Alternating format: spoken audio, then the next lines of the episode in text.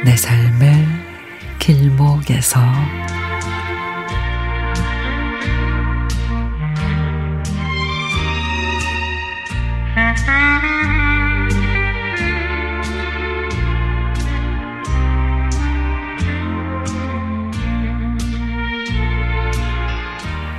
20여 년 전 대학을 졸업할 즈음 아버지는 경기도의 한 농촌 지역으로 이사를 하셨습니다.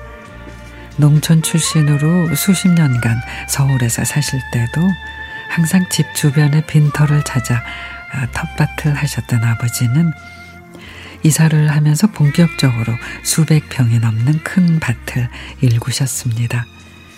주말에 집에 가면 열심히 일하시는 아버지를 거들고는 했는데 근데 아버지는 정말 끝없이 일을 시키셨고 완전히 캄캄해져야 멈추셨습니다.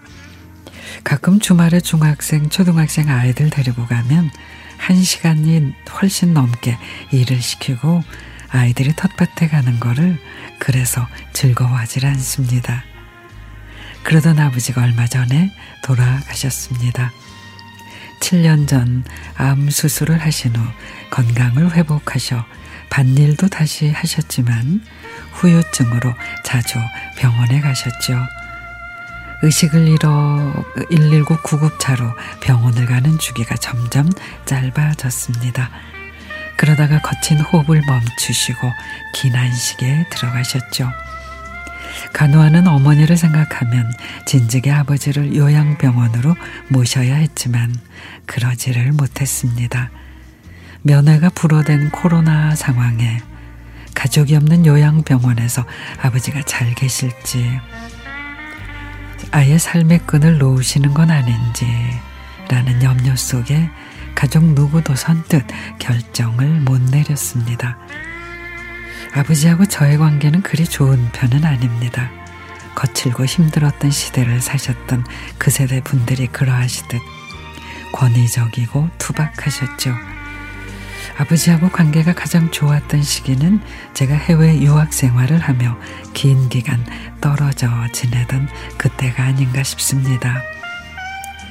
정신없이 장례를 마치고 다시 일상으로 돌아오니 비로소 아버지와의 이런저런 기억들이 떠오릅니다. 어렸을 적에 아버지 팔에 철봉처럼 매달렸던 기억, 대학 합격 소식을 듣고 흐뭇해하셨던 모습, 7년 전 수술하고 밤새 고통스러워 하셨던 그런 아버지 모습. 당분간은 그런 기억의 조각들을 떠올리며 아버지와의 시간 정리를 하고 지금의 저의 모습을 돌아보게 될 것 같습니다. 이제는 부르고 싶어도 부를 수 없는 아버지 힘들었던 기억을 다 잊으시고 편안히 쉬시기 바랍니다.